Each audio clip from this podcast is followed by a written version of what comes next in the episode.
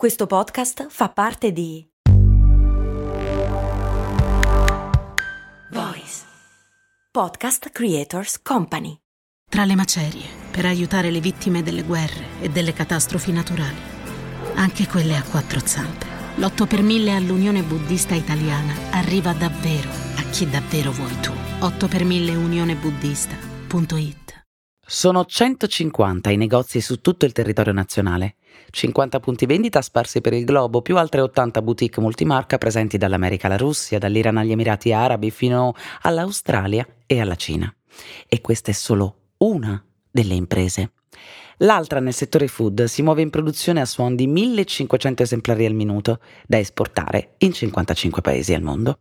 Ecco, se volessimo affrontare il complesso discorso delle donne nel mondo del lavoro in Italia, credo valga proprio la pena di iniziare da questa donna qui. Intanto che ve ne parlo, vi va un cioccolatino? Fai buon viaggio, eh? E mandaci una cartolina. Una cartolina, uno scatto da un luogo lontano, un pensiero prezioso, un sorriso dentro la cassetta della posta. Ve la ricordate? Una semplice cartolina. E le mie ve le voglio inviare per raccontare di storie che parlano di eccellenza, sregolatezza, genio, scommesse, grandi avventure di uomini e donne italiani indimenticabili, che chissà come però abbiamo dimenticato. Esiste un'Italia in cui l'Italia non passa da troppo tempo e così mi presento. Sono Ilaria Cappelluti e queste sono le mie cartoline dall'Italia. La cartolina di oggi vi arriva da Perugia e parla di donne al volante. Perugia 1922. La strada da percorrere per Fontiveggia è breve, per fortuna è anche in discesa perché arriva dal centro. La mattina presto è tutto un tripudio di passi svelti. Sono le donne che vanno in fabbrica. Camminano in gruppo ai margini della strada, più di qualcuna con sé ha in braccio o tiene per mano il proprio figlio. E così è tutto un vociare di bimbi assonnati, di donne, madri, operaie che chiacchierano di vita, di famiglia e di cosa accade in giro per l'Italia. La prima guerra mondiale è finita da poco, gli uomini, quelli rimasti, sono rientrati nelle case e al lavoro. Il morale della truppa in gonnella oggi è alto per due motivi. Il primo, alla fabbrica c'è ancora posto per loro, le donne. Ci sono entrate perché gli uomini erano al fronte, ma lei le ha mantenute tutte. La vita della fabbrica in Italia all'inizio del Novecento non è come la pensiamo oggi. Tutti i grandi centri distributivi sono infatti veri e propri villaggi operai, dove non di rado si trovano comunità. E così per le donne mantenere il posto dopo la guerra diventa un modo semplice di contribuire al bilancio familiare e al tempo stesso di portare avanti la cura della famiglia. Madri tranquille e operaie efficienti. Ecco cosa sono asilo aziendale, una merceria, lo spaccio per i beni di prima necessità, hanno letteralmente tutto ciò che serve. Secondo motivo, in fabbrica c'è una novità. Un prodotto da realizzare, innovativo per il mercato ma economico per l'azienda. Un'idea che solo una donna, concordano tutte ridacchiando, poteva avere. Che gli uomini saranno pure bravi a fare i soldi, ma poi siamo noi a dover far quadrare i conti, si sa? Eccola lì, la donna che tutte le donne in marcia da Perugia a Fontivegge amano e rispettano. Quella che sfreccia ogni mattina alla guida se non la trovi già in fabbrica perché ci è rimasta a lavorare fino a tardi. E del resto la fabbrica è sua e lì, le sue operaie lo sanno, nella fabbrica fa di giorno quello che pensa di notte e di notte ne pensa tante.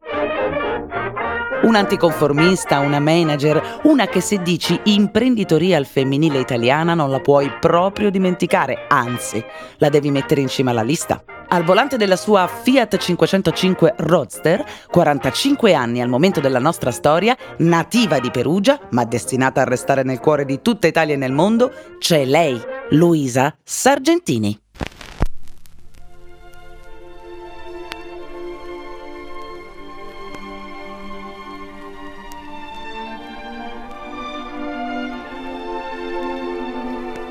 La prima attività la apre agli inizi del Novecento con suo marito Annibale, che è ancora una ventenne fresca di nozze.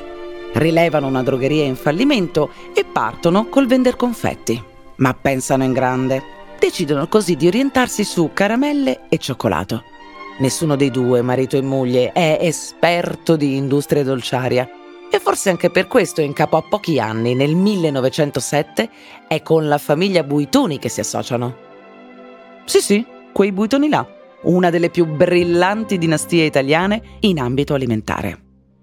Ed è nella persona di Giovanni Buitoni, appena diciottenne ma già ben istruito in tema di azienda, che, con un capitale di 100.000 lire e idee innovative, apre i battenti la Perugina, cioccolato e confetture.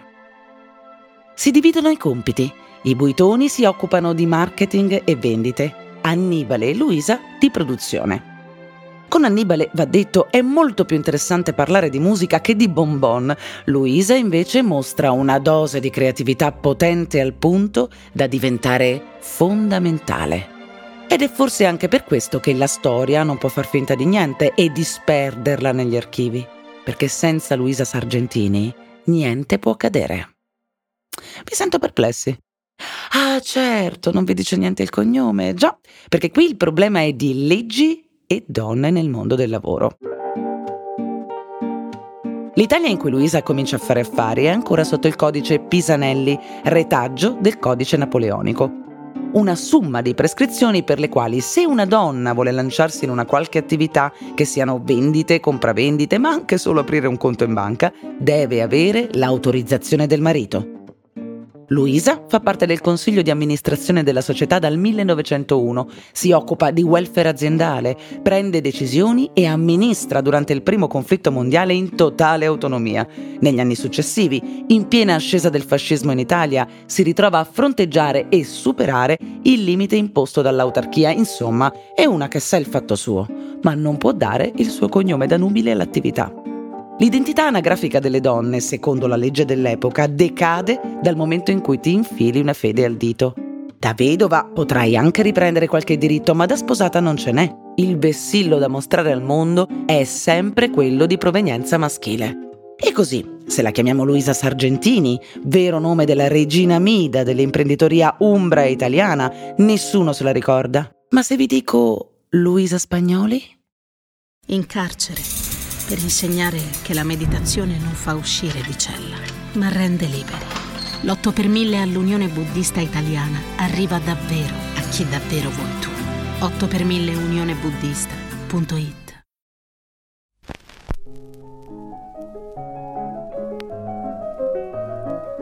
Tanto che arriva una notte abbastanza buia per arrivare là tutte e due, Cristiano e Sirano, sotto il balcone di Rossana, a chiedere un bacio finalmente prediletta. Viene, a lei, baciamoci.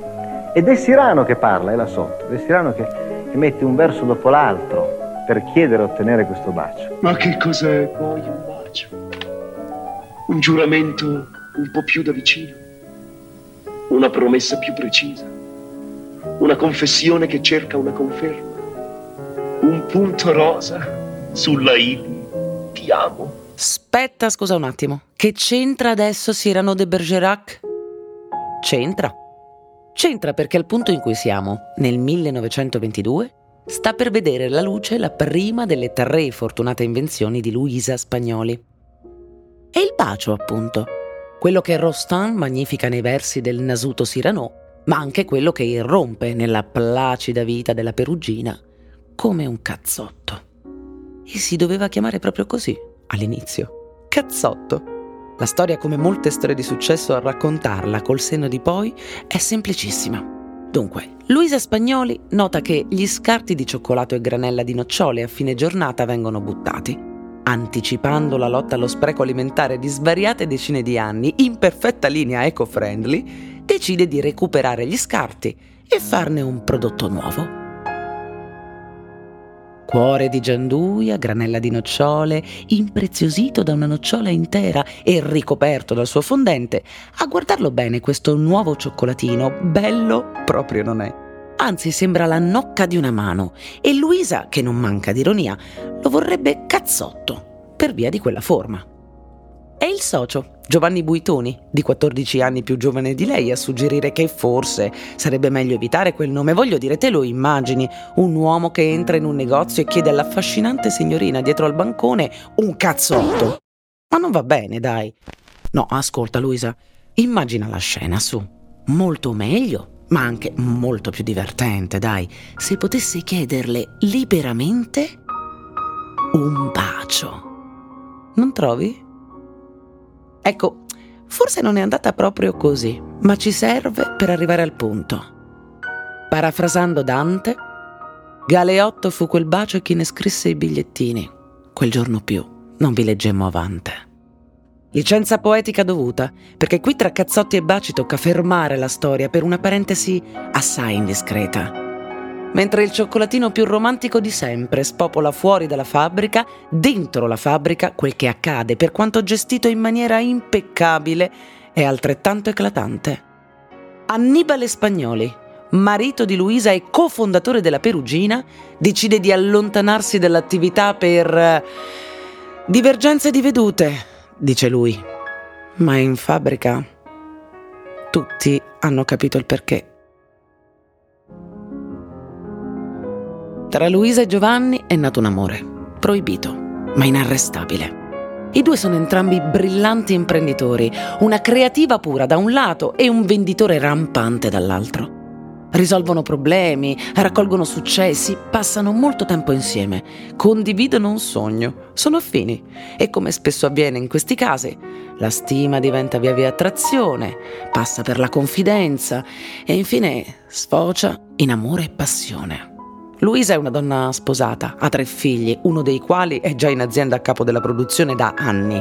E così questa passione non esplode, ma si fa silente, languida, Passa per sguardi furtivi, contatti apparentemente casuali e bigliettini inviati di nascosto all'interno di prototipi dei cioccolatini da assaggiare.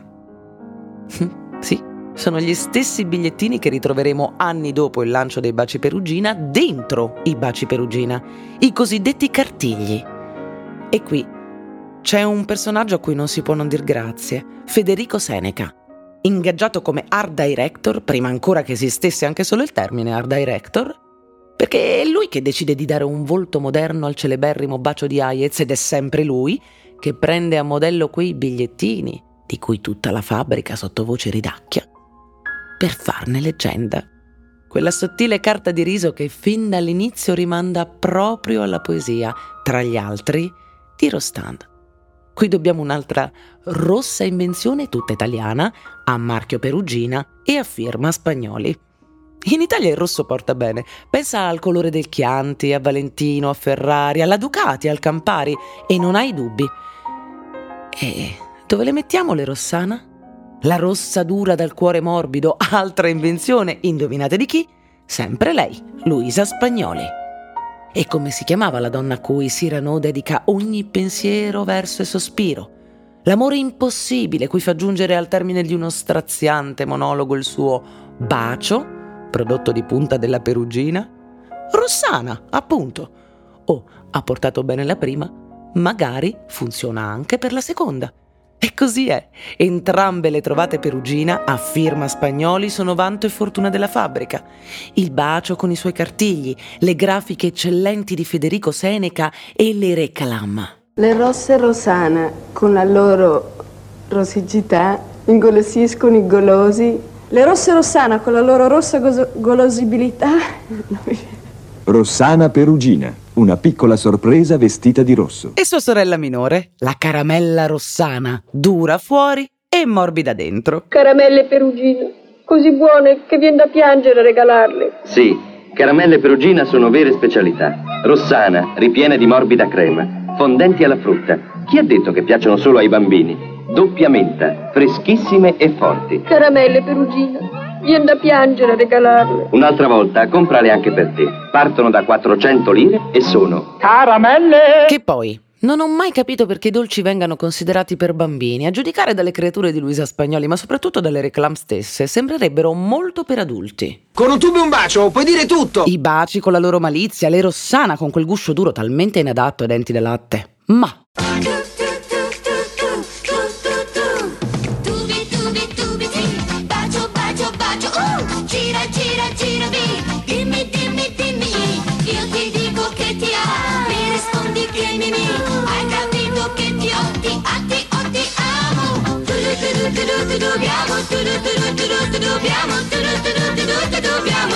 Impara il linguaggio dei tubi, così gli altri non capiranno un tubo. Ma andiamo avanti, siamo nel 1926 e Luisa Spagnoli potrebbe anche accontentarsi di come va la sua vita. In fondo, a 50 anni si ritrova con tre magnifici figli pronti a far crescere le aziende di famiglia secondo i valori che lei stessa ha seminato. Un uomo più giovane di lei di 14 anni che ama riamata a sua volta e con il quale si diverte a fare la fortuna del marchio. Un marito che stupisce riconoscere come italiano dell'epoca, data la assoluta civiltà con cui la lascia libera di esprimersi. Due prodotti geniali e una fabbrica modello. Insomma, c'è di che essere soddisfatti, ritirarsi in campagna, viaggiare per l'Europa, comunque godersi la vita, dai. Ma lei è un'inarrestabile visionaria, è una che ha la capacità di immaginare quel che ancora non c'è e fare la differenza. E quando cominci a capire che le tue idee valgono, è chi ti ferma più? E così non stupisce che a due anni dal successo delle Rossana arriva la terza clamorosa trovata Spagnoli. Abbandoniamo il settore food e ci trasferiamo di diritto in un altro settore in cui davanti all'Italia si inchina il mondo intero. La moda.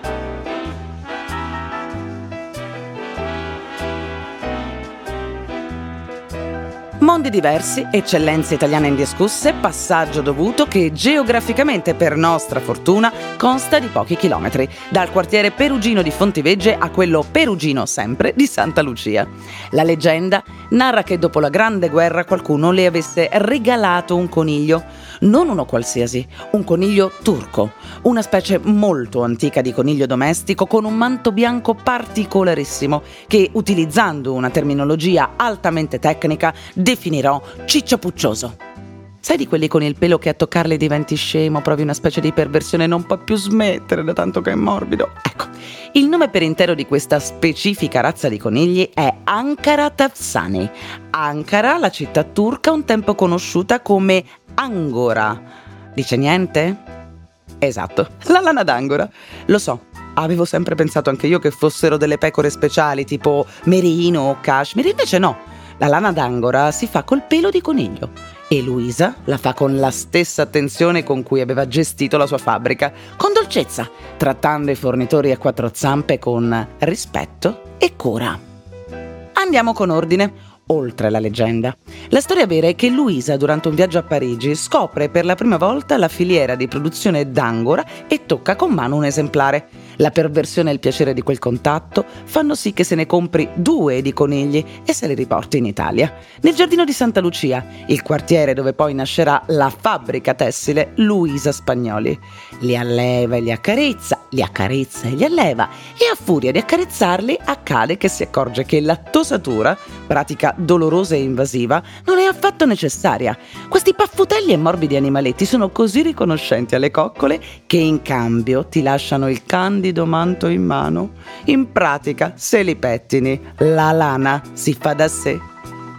Ingaggia 100 filatrici del posto e gli consegna uno speciale pettine inventato da lei. Tutto quello che rimane sul pettine deve essere lavorato a mano. Il risultato? Un filato così pregiato e morbido da diventare immediatamente famoso in tutta Europa. Un vero e proprio marchio di fabbrica. L'Angora Luisa Spagnoli. Nel 1928 nasce la prima fabbrica di moda e filati, due miti, due colossi, una di food, la perugina, l'altra di moda, Luisa Spagnoli, entrambi di lusso. La fabbrica di Fontivegge con gli asili, gli spacci per le donne, i corsi di igiene e di lingue straniere e quella di Santa Lucia dove si costruiscono casette a schiera ancora esistenti e dove c'è addirittura una piscina per i dipendenti. Il welfare aziendale per la famiglia Spagnoli è un fatto reale, costante, quotidiano anche dopo la sua morte, di lì a poco, nel 1935. Perché chi lavora in Luisa Spagnoli è più che un semplice dipendente, è una risorsa preziosa di cui avere cura. Questo è il segno che Luisa lascia al tempo. Autarchia, lusso, eleganza e praticità. Tutto con amore per le idee, i prodotti, le persone e perché no, anche i conigli.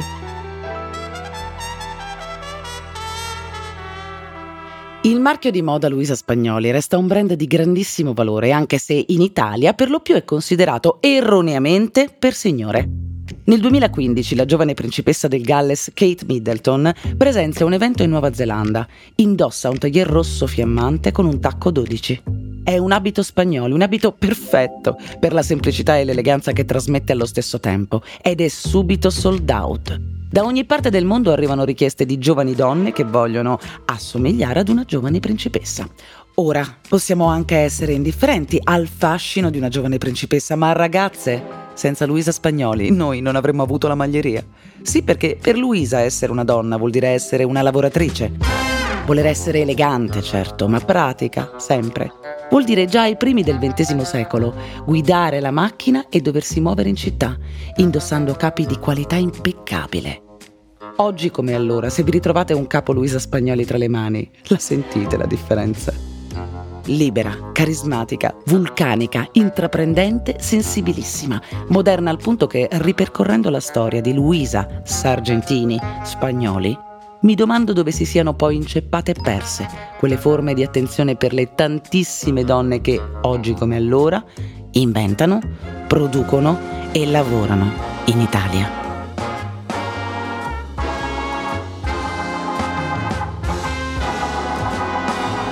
Greetings from Italy. Cartoline dall'Italia.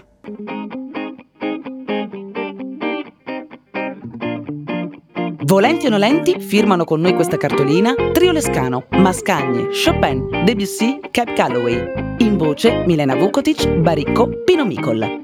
Avete ascoltato Cartoline dall'Italia, un podcast voice original di Ilaria Cappelluti.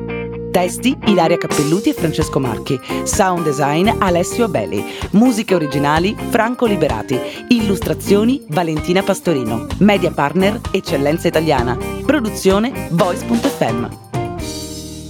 Un ringraziamento speciale per la collaborazione al testo a Carlo Turati.